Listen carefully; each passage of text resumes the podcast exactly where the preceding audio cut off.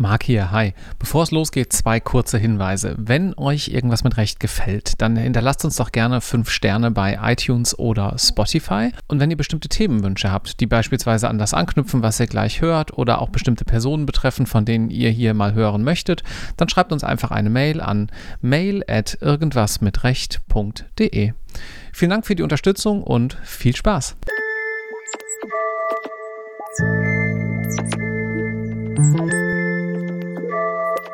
Thank you.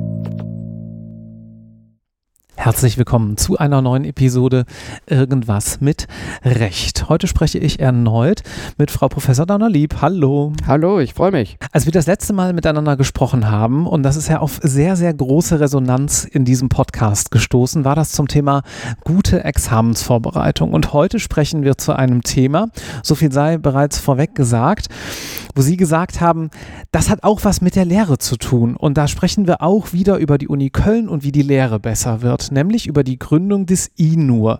Was ist denn das INUR? Das INUR steht für Institut für Nachhaltigkeit, Unternehmensrecht und Reporting. Das ist zunächst mal ein bisschen sperrig als Begriff und da wissen die Spezialisten natürlich, was gemeint ist. Es ist eine Initiative einer Reihe von Kollegen, in erster Linie Kollege Henrichs, Frau jo Professor Hay, Kollege Koch, Herr Pöschke und ich. Und wir zusammen haben uns überlegt, dass wir die vielen Fragen, die sich durch die Nachhaltigkeitsbewegung, durch die dramatischen Fragen, die sich aus dem, der Notwendigkeit des Klimaschutzes ergeben, dass wir diese Fragen bündeln wollen und in einem Institut für Nachhaltigkeit zusammenführen wollen, um gemeinsam Menschen zu sammeln, die konstruktiv dieses Thema diskutieren und vielleicht auch die Dinge verändern. Das hat jetzt auf den ersten Blick noch gar nichts mit Lehre zu tun und INUR ist zunächst einmal ein Institut, in dem Wissenschaft erfolgen soll, in dem die Wissenschaft mit der Praxis äh, zusammenarbeiten soll, aber wir wollen, das ist eigentlich einer unserer Primärziele in die Lehre hineinwirken. Und zwar in doppelter Hinsicht. Wir wollen einmal in die schon bestehende Doktorandenschule, die geführt wird von Herrn Kollegen Haferkamp, wollen wir integrieren und einbringen eine Abteilung Nachhaltigkeit, also Doktoranden, die sich mit Nachhaltigkeitsthemen befassen. Und außerdem, das hat unser Dekan auch schon bekannt gegeben, wollen wir einen neuen Schwerpunkt aufbauen, Recht und Nachhaltigkeit. Wir haben in Köln ja eine ganze Vielzahl von hochinteressanten Schwerpunkten und wir wollen dieses ganz moderne Thema Nachhaltigkeit aufgreifen und den Studierenden so die Möglichkeit geben, das vorhandene Wissen, die Fragen, die Sie im Studium angesprochen haben, nun unter dem Gesichtspunkt der Nachhaltigkeit tiefer zu reflektieren und sich da zu spezialisieren. Da steckt eine ganze Menge drin. Lassen Sie uns das mal aufdröseln. Vielleicht fangen wir mal ganz vorne an, nämlich mit der Frage, warum braucht es eigentlich ein solches neues Institut? Klar, das Thema Nachhaltigkeit ist wichtig, wirkt sich auf alle gesellschaftlichen, sozialen, aber auch unternehmensrechtlichen Fragen aus. Aber warum in einem gesonderten neuen Institut eigentlich? Nachhaltigkeit ist ein Schwerpunktthema. Es fängt übrigens damit an, dass Nachhaltigkeit natürlich ein sehr schillernder Begriff ist und man auch konzentriert darüber nachdenken muss, was Nachhaltigkeit eigentlich ist. Wir sprechen im Gesellschaftsrecht im Moment von ESG, also ökologisch, sozial, Governance. Das ist Klimaschutz, aber das ist nicht nur Klimaschutz. Und schon da muss man gemeinsam darüber nachdenken, worum geht es uns jetzt eigentlich wirklich? Geht es uns in allererster Linie um Klimaschutz oder geht es insgesamt um eine lebenswertere Welt? Es geht schon um ganz große Werte. So, warum ein neues Institut? Jeder Professor wird in seinem Fach natürlich neue Entwicklungen aufgreifen und darüber nachdenken, was bedeutet das für sein Fach. Mhm. Aber die Vernetzung, die Tatsache, dass diese ganzen Fragen eigentlich in irgendeiner Form alle unter einem gemeinsamen Nenner zusammenhängen. Das kann man nur zusammen. Und man kann natürlich einfach eine Diskussionsgruppe bilden, aber ein Institut ist ein bisschen mehr. Da wird dann auch die Vernetzung mit der Praxis organisiert, da werden Tagungen, wie wir es jetzt hier schon gemacht haben, organisiert. Also ein Institut ist ein Kristallisationspunkt, wo Aktivitäten organisiert werden und Menschen die Möglichkeit bekommen, sich einzubringen, ohne das alles selber organisieren zu müssen. Wie gründet man jetzt mal so an so einer Hochschule eigentlich so ein Institut? Sie werden ja kaum von heute auf morgen gesagt haben, wir machen das jetzt und übermorgen gab es das, oder? Oh, das ging ganz schnell. Ja? Joachim Henrichs hat die Idee gehabt und äh, er hat dann Johanna Hay und mich und Jens Koch, der neu ab 1.10. in Köln aus Bonn zu uns gestoßen ist, gefragt und sein Habilitant, äh, Privatdozent Dr. Pöschke, ist sowieso immer dabei. Und er hat gesagt, wollen wir da was machen? Und dann haben wir überlegt, in welchen Formen. Und dann spricht man mit dem Dekan und dann spricht man mit dem Rektorat. Und die erste Antwort lautet immer, ihr könnt machen, was ihr wollt, wenn ihr kein Geld wollt. ähm, man muss sich dann über Finanzen Gedanken machen. Äh, man muss sich überlegen, macht man Kooperationen mit der Praxis? Findet man Leute, die bereit sind, ein bisschen zu investieren? Es geht ja nie um ganz große Summen. Also wenn mhm. man guckt, was die Uni braucht, dann sind das jedenfalls bei den Juristen Beträge, da lacht ein Industrieunternehmen oder ein Verband nur drum. Aber man muss werben und man muss vor allen Dingen, und das wird jetzt sehr wichtig, wenn man in die Praxis geht, immer sagen, wir sind aber unabhängig. Wir freuen uns, wenn ihr mitspielt. Wir freuen mhm. auch freuen uns auch, wenn ihr investiert. Aber wir machen das in der Uni, damit alle Stimmen zu Wort kommt, damit das wissenschaftlich bearbeitet wird, damit das von einem neutralen Standpunkt ergebnisoffen bearbeitet wird. Wir sind kein, Lobbyindus äh, kein Lobbyinstitut für einen Verband bestimmter Unternehmen. Und das ist eigentlich das Spannungsfeld. Die Universität, das wissen wir alle, ist im Moment in einer Phase großer Finanzknappheit. Das wird im Winter noch sehr viel schlimmer. Wahrscheinlich wegen der Heizkosten und auch wegen anderer Dinge. Das heißt, wir müssen überlegen, wie kann man mit einem Minimum an universitären Mitteln genug Geld zusammenzukriegen, um ein kleines bisschen Orga aufzusetzen. Das mhm. haben wir mhm. aber, glaube ich, ganz gut geschafft. Sie hatten eben schon angedeutet, dass es da äh, letzte Woche eine Gründungsveranstaltung gab. Wir zeichnen das Ganze jetzt Ende Oktober 22 auf. Der Podcast erscheint auch ziemlich zeitnah. Auf dieser Gründungsveranstaltung kam die Frage auf, was eigentlich Nachhaltigkeit bedeutet. Und man hat sich an verschiedenen Definitionen versucht, aber so hundertprozentig gelungen ist es niemandem. Wie sehen Sie das? Also, der Ausgangspunkt der Nachhaltigkeitsdebatte kommt ja aus der Forstwirtschaft. Meine Fre liebe Freundin Susanne Kals, die in Österreich über Nachhaltigkeit und Unternehmensrecht nachdenkt, hat eine Doktorarbeit im Forstrecht geschrieben, könnte da noch mehr zu sagen. Und die hat schon vor Jahrzehnten immer gesagt, im Forst, im Forst, in der Forstwirtschaft heißt das, man schlägt nicht mehr Bäume ab als nachwachsen. Man braucht nicht mehr Ressourcen, als man regenerieren kann. Das heißt, man nimmt nicht mehr von der Erde weg, als auch wieder kommt, sodass, und jetzt kommt der erste Punkt, dass künftige Generationen nicht schlechter leben müssen als wir. Mhm. So, das ist also ganz wichtig, das Intertemporale. Das hat das Bundesverfassungsgericht in seiner Entscheidung zu Artikel 20a ja auch schon jetzt mit einbezogen. Sehr spannend.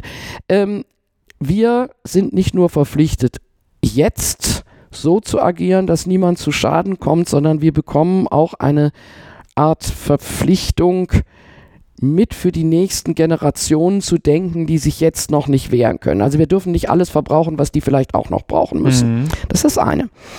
Es kommt noch ein zweiter Aspekt, der noch sehr viel schwieriger ist. Das ist ein überörtlicher Aspekt.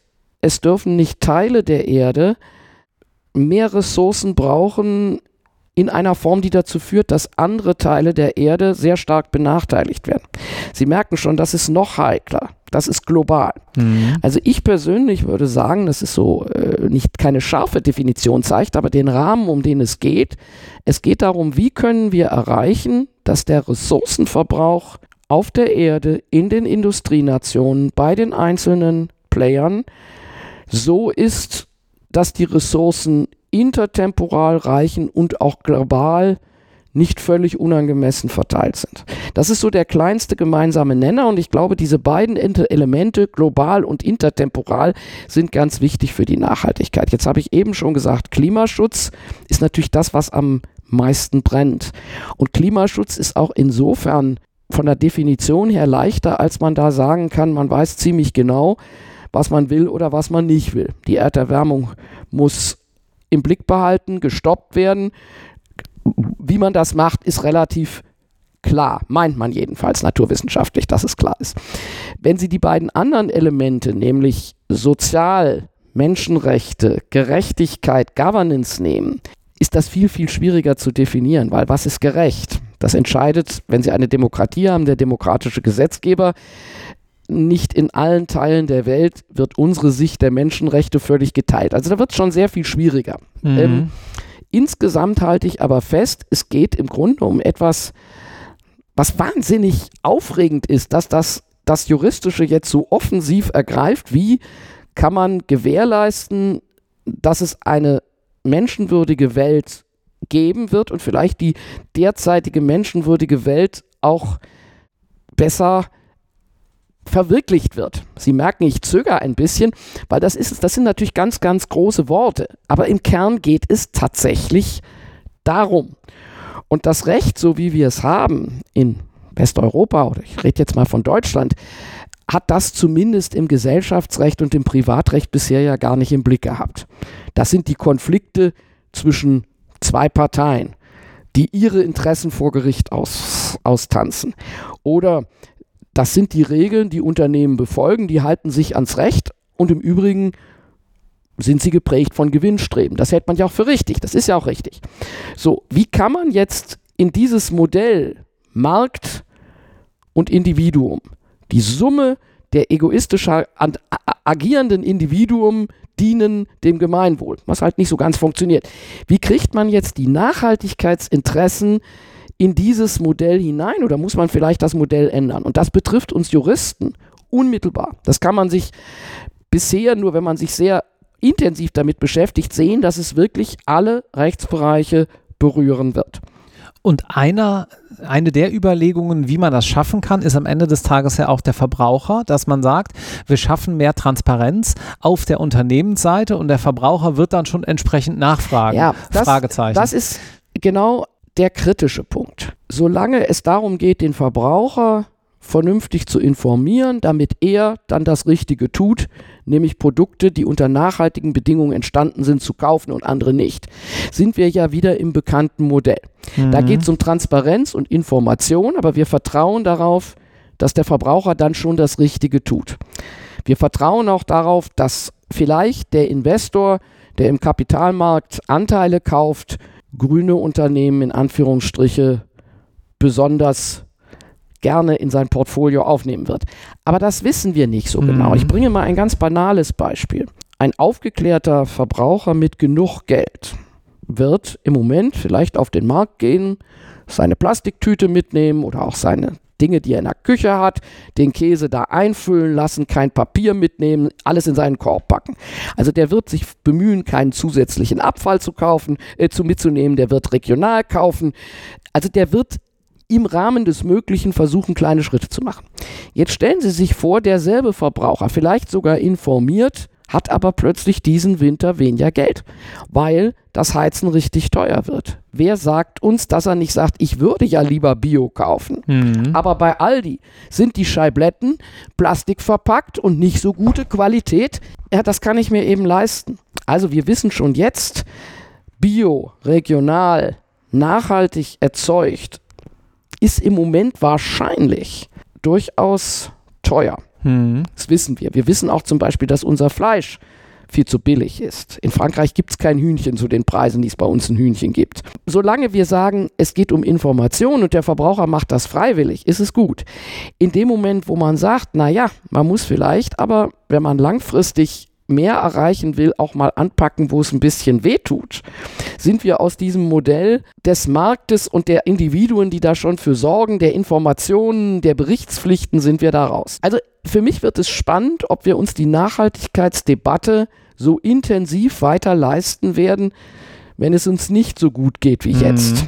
Viele kluge Leute in Politik, Publizistik und Wissenschaft sagen, das Engagement für Werte insbesondere auch für Nachhaltigkeit, ist auch immer eine Frage, dass man die Ressourcen hat und dass man was abgeben zu können glaubt. Wie wird das, wenn das knapper geht?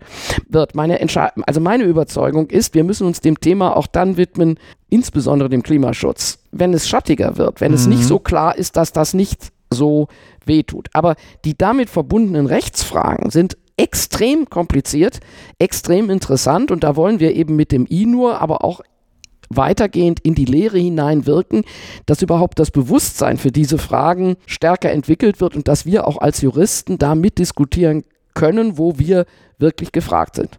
Das wirkt sich ja vermutlich in der gesamten Breite juristischer Fragen und damit idealerweise auch in der gesamten Breite der juristischen Ausbildung aus. Also ich denke beispielsweise an so etwas Einfaches wie den Mangelbegriff. Genau, also der Mangelbegriff ist ein wunderbares Beispiel dafür.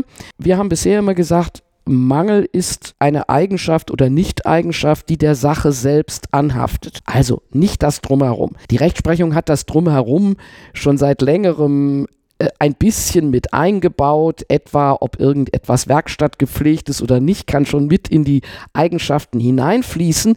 Aber ob die Pr Produktionsbedingungen tatsächlich mit in den Mangelbegriff gezogen werden, das weiß man noch nicht so richtig. Gib ein Beispiel. Wenn eine Firma damit wirbt, äh, nachhaltig hergestellt, ohne gequälte Alpakas. Ist das ein Mangel, wenn das nicht so war? Der Pullover ist vollkommen in Ordnung. Der ist wunderbar genäht. Die Wolle ist tadellos okay. Der Preis ist gemessen an anderen Produkten am Markt auch okay. Aber was nicht stimmt, ist diese Aussage. Ist das schon Greenwashing? Hm. Wird das wirklich ein Mangel? Ich bringe ein anderes Beispiel, wo viel darüber diskutiert wird im Moment in die Gegenrichtung. Großen Widerrufsrechte, wir haben ja praktisch überall Widerrufsrechte äh, beim, beim Distance-Kauf. Also wann immer Sie etwas bestellen, was zu ihnen kommt, können sie, können sie zurückschicken. So, wir sind Könige des Widerrufs und damit Könige des Mülls. Müsste man unter Umständen den Verbraucherschutz an der Stelle wieder ein bisschen mhm. einschränken und sagen, das ist einfach nicht klug, dass wir Tonnen von Paketen produzieren, weil man alles bestellen und zurückschicken kann. Ist das wirklich nur Verbraucherschutz oder muss hier die Frage des Ressourcenschutzes möglicherweise den Verbraucherschutz überlagern? Es gibt jetzt da auch schon kluge Leute, sagen die, ja, ja, wenn die Leute in die Stadt fahren, dann kostet das viel mehr Benzin, wenn die irgendwo äh, äh, präsent shoppen. Äh, dann kommt die nächste Frage, ja, wollen wir denn überhaupt leere Städte haben? Wollen wir denn nur noch äh, äh Distance ka kaufen haben? Trotzdem, die Frage stellt sich, ein Widerrufsrecht, was auf den ersten Blick ganz wichtig für den Verbraucher ist, ist das vielleicht etwas, was wir unter Nachhaltigkeitsgesichtspunkten unter überdenken müssen? Ein drittes Beispiel, Verjährung. Nach zwei Jahren haben wir den Cut. Ich vereinfache jetzt etwas. Nach zwei Jahren ist Schluss. Meine Autowerkstätte hat auf mein wütendes Gezeter, weil bei mir die Bremsen alle erneuert werden mussten, gesagt, naja, das ist doch ganz klar. Das ist genau so, dass die Gewährleistung gerade abgelaufen ist. Das ist immer so. Dann müssen sie die Bremsen mhm. erneuern. Mhm. Das ist die Frage, ob man nicht durch eine leichte Verlängerung, vielleicht auch eine größere Verlängerung, erreichen könnte, dass Dinge nicht so schnell verschleißanfällig. Sie sind, sie sehen, also man kann überall reflektieren an Normen wie sowas Banales wie Verjährung 438. Ist das eigentlich optimal eingestellt oder ist das neu zu überlegen? Ich habe da noch gar keine Lösung. Ich bin aber ziemlich überzeugt, dass so gut wie das ganze BGB unter dieser Frage, werden die Ressourcen, die die Erde bietet, genug geschont oder kann das Recht mithelfen, dass die Ressourcen mehr geschont ist. Wir haben ja bisher immer gedacht, es ist alles im Überfluss da. Mhm. Bisher hat niemand wirklich einen Anreiz, die Ressourcen um sich herum jenseits vom Preis zu minimieren. Also Elektrizität war eine Frage nur des Preises, aber vielleicht sollte man insgesamt überlegen, wie man mit weniger Elektrizität und so weiter und so weiter auskommt. So, und deswegen bin ich fest davon überzeugt, dass das Nachdenken dazu führen wird, dass es ganz wenige Gebiete gibt, wo man nicht die Frage der Ressourcen mit im Recht denken kann. Wie dann die Antwort lautet, ist eine ganz andere Frage. Ja, es gibt kluge Leute, Gerhard Wagner, der sagt, das ist alles eine Frage des öffentlichen Rechts. Ja, das Privatrecht wollen wir frei haben, da ist Privatautonomie, da kann jeder tun und lassen, was er will, das ist auch richtig so. Da, aber das ist, das ist keine Aufgabe des Privatrechts, die Ressourcen zu schonen, das muss der Gesetzgeber machen. Äh, der, infolgedessen Stattdessen sollte es auch keine Klimaklagen gehen und keine Klimaaktivisten. Aber ich glaube einfach, wir leben im Moment in einer Gemengelage, wo man drüber nachdenken muss. Und das wollen wir in Köln mit einer bunten Blumenstrauß von Experten ganz unterschiedlicher politischer äh, Position beleben. Und wir wollen vor allen Dingen den Studierenden die Möglichkeit geben, sich mit ihren Zukunftsfragen fachnah zu beschäftigen. Das alles ist übrigens dem Examensstoff, um auf unseren Anfang zurückzukommen, sehr, sehr nah. Das haben Sie an meinen Beispielen ja schon gemerkt. Das ist nicht irgendwas Abgedrehtes, was überhaupt nichts damit zu tun hat, sondern das wird die Dogmatik, wie wir sie haben, in Frage stellen, durchdringen und vielleicht auch verändern. Ich sehe da mehrere Möglichkeiten, wenn ich jetzt heute nochmal studieren müsste. Zum einen würde ich sagen, naja, diese oftmals fehlende Identifikation mit diesem Examensstoff Stoff fällt mir vielleicht ein kleines bisschen leichter, weil ich wieder was habe, was mich nun mal medial, aber auch faktisch im Leben wirklich mehr berührt. Sei es früher vielleicht der Pferdekauf gewesen und viele Studierende haben nun mal kein eigenes Pferd und machen sich darüber ein bisschen lustig, ähm, ist es dann doch einfach näher dran. Ja? Nachhaltigkeit, Umweltschutz ist, sind nun mal Themen, da müssen wir uns mit beschäftigen. Da müssen wir und ich war vollkommen schockiert. Ich habe vor 14 Tagen im Ergebnis, äh, im Examenskurs gefragt, wer kann mir denn mal drei Sätze äh, zur, zur Klimaschutzentscheidung des Bundesverfassungsgerichts sagen? Alles Leute, halbes Jahr vom Examen. Einer. Naja. So, das zeigt für mich auch, und deswegen ist das mir nun auch noch ein, ein zusätzlicher Motor, ähm, dass auch unsere Ausbildung insgesamt ohne dass man den, den substanziellen Kern dessen, wofür wir leben, gute Dogmatik und gute Analysefähigkeit, durchaus erhalten können und trotzdem unseren Nachwuchs an die Dinge heranführen, die ihn auch politisch und beruflich beschäftigen werden. Es gibt einen zweiten Bereich, Digitalisierung, da wird in Köln jetzt auch äh, enorm investiert. Nicht nur Digitalisierung des Rechtes, sondern auch der juristischen Arbeit, weil auch da es einfach notwendig ist zu sagen, ja, wir haben eine Tradition, wir haben Stoff in der Tradition, aber ja, dieser Stoff muss auch reflektiert werden im Lichte dieser neuen Entwicklung und das wird auch gelingen.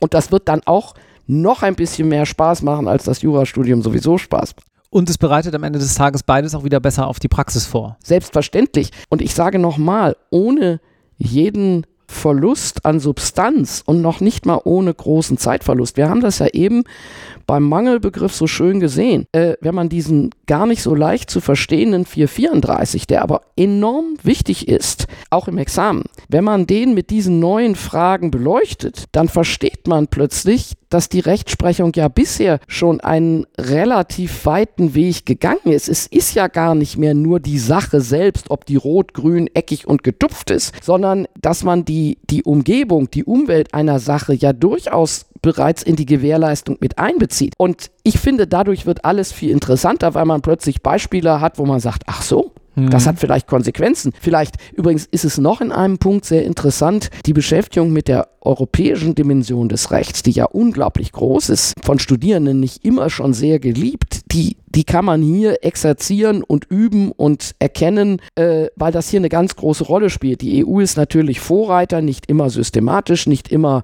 so, wie wir uns das vorstellen, aber die ist ein ganz starker Motor und auch darüber müssen junge äh, Juristen mitdiskutieren können und gleichzeitig sich in die methodischen Grundlagen der Befassung mit dem Mehrebenensystem einzuarbeiten. Lassen Sie uns nochmal auf zwei Punkte eingehen. Zum einen, dass Sie äh, anfänglich gesagt haben, dass INUR soll auch Brücken zur Praxis schlagen und äh, letztlich da auch bestimmte Meinungen abbilden, wenngleich natürlich unter der wissenschaftlichen äh, Freiheit, äh, diese in alle Richtungen zu untersuchen. Wenn man jetzt denkt, naja gut, Nachhaltigkeit, Klimaschutz, und es ist auch als Stichwort schon gefallen, und Wirtschaft, dann denken manche Zuhörende hier, wir sehen ja die Zuschriften in der Vergangenheit natürlich auch Greenwashing. Was ist das eigentlich für Sie und wo fängt es vielleicht an und was ist es eben auch nicht?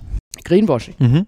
Naja, im Greenwashing ist zunächst mal, wenn ich für mich in Anspruch nehme, etwas zu tun, was ich in Wirklichkeit gar nicht tue. Mhm. Oder etwas zu sein, was ich in Wirklichkeit gar nicht bin. Wenn ich also behaupte, dass ich bestimmte Standards einhalte und die halte ich gar nicht ein. Das ist aber relativ simpel. Also da, wo es Standards gibt, was immer die wert sind, ist gar nicht so einfach im Ausland. Aber äh, also die zunächst mal heißt Greenwashing im Kernbereich Unwahrheit. Mhm. Und das passt dann genau zu dem, was Sie gesagt haben, das ist intransparent. Ich veranlasse jemanden am Markt, sich für mich zu entscheiden, aus Gründen, die in Wirklichkeit gar nicht tragfähig sind. Aber dahinter wird es natürlich sehr, sehr schwammig, weil in Bereichen, wo es keine Standards gibt, äh, ist es auch nicht ganz klar, äh, stellen Sie sich vor, ein Satz wie, äh, wir behandeln unsere Mitarbeiter alle menschenwürdig. Das ist gar nichts. Ja, mhm. das ist gar nichts. Das ist äh, so. Wir gendern in unseren Geschäftsbriefen. Ist was Prä Präzises. So, ich nehme bewusst solche etwas absurden Beispiele. Äh, Greenwashing heißt ganz sicher schön färben. Also es heißt Lügen im schlimmsten Fall und es heißt Schönfärben im schlechteren Fall. Da muss man schon, schon äh, im, im, noch schlimmeren Fall, da muss man, da muss man schon gucken. Aber das ist ein Bereich, der, der vorläufig deswegen so schwierig ist, weil an vielen Stellen noch gar nicht ganz klar ist, was eigentlich die Pflichtenlage ist. Der, die, die EU hat ja eine sehr starke Berichterstattungspflicht und die Unternehmen versuchen jetzt zunächst mal nur ein Nachhaltigkeitsberichtswesen aufzusetzen. Übrigens ungeheuer interessant, was ja zum Teil in die Hände der Wirtschaftsprüfer gelegt wird. Das ist so ein bisschen, äh, wo ich im Hinterkopf mit dieser Frage hin wollte, nämlich in die Richtung, wir beschäftigen uns ja hier auch viel mit juristischen Karrieren. Entsteht da nicht auch ein neues Gebiet für Juristinnen und Juristen der Zukunft? Denn wenn wir bislang diese Themen vielleicht jetzt mal aus Unternehmenssicht gedacht auch im Marketing-Department eher gesehen haben und jetzt aber klären müssen, was ist denn die Pflichtenlage? Machen das dann nicht in Zukunft vielleicht auch Juristinnen und Juristen oder eben, wie Sie gerade sagen, dann doch am Ende des Jahres die Wirtschaftsprüfer? Also die großen Wirtschaftsprüfergesellschaften freuen sich auf diese Aufgabe. Das ist auch legitim. Die stellen aber im Moment, nach allem, was wir hören, eine Menge junge Leute ein, die gar nicht WPs sind. Mhm. Die stellen übrigens auch ein Ingenieure, Chemiker, Wasserspezialisten, Theologen. Die stellen natürlich weiter Juristen ein. Ich bin überzeugt davon, dass der Jurist, äh, der ja sehr geschult ist, Prozesse zu analysieren und auch zu bewerten und Verfahren und Regeln äh, ein hochinteressantes neues Riesenbetätigungsfeld bekommen wird. Ob das dann teilweise an den Wirtschaftsprüfern hängt oder ob es Zertifizierungsagentur geben wird oder ob das schlicht und einfach auch Beratungen sind. Man sieht ja schon an den Aufsätzen in der, in der Zeitschrift Die Aktiengesellschaft zum Beispiel, dass da äh, bereits Unternehmensjuristen, aber auch große Anwaltskanzleien neue Beratungskonzepte vorstellen. Was muss der Aufsichtsrat jetzt wissen über Nachhaltigkeit? Mhm. Was muss der Vorstand einbauen? Was wird in die Vorstandsvergütung genommen? Also äh, man muss aufpassen, das ist jetzt meine persönliche Duftnote, dass das Ganze wirklich zu etwas führt, was nicht nur Bürokratie ist. Ja? Also nicht aufgeblähtes Verfahren mit ganz viel Papier und letztlich dient es nicht wirklich der besseren Welt. Aber wenn man das mal akzeptiert, wird es auf jeden Fall für Juristen unfassbar interessante neue Betätigungsfelder geben. Das kann er natürlich alles auch später lernen. Aber ich finde immer, man muss das äh, Gute beim Schopfen nehmen und sagen, wenn man das schon ins Studium mit einbringt, kann man das Studium noch faszinierender, zukunftsnäher, vielleicht einfach noch auch noch ein bisschen praxisnäher machen, ohne irgendetwas zu verlieren, was man bisher hat dann freue ich mich für die zukünftigen Studierenden hier in Köln, dass das mit dem INUR, glaube ich, so wird und sie einen großen Teil dazu beitragen. Danke. Herzlichen Dank. Tschüss.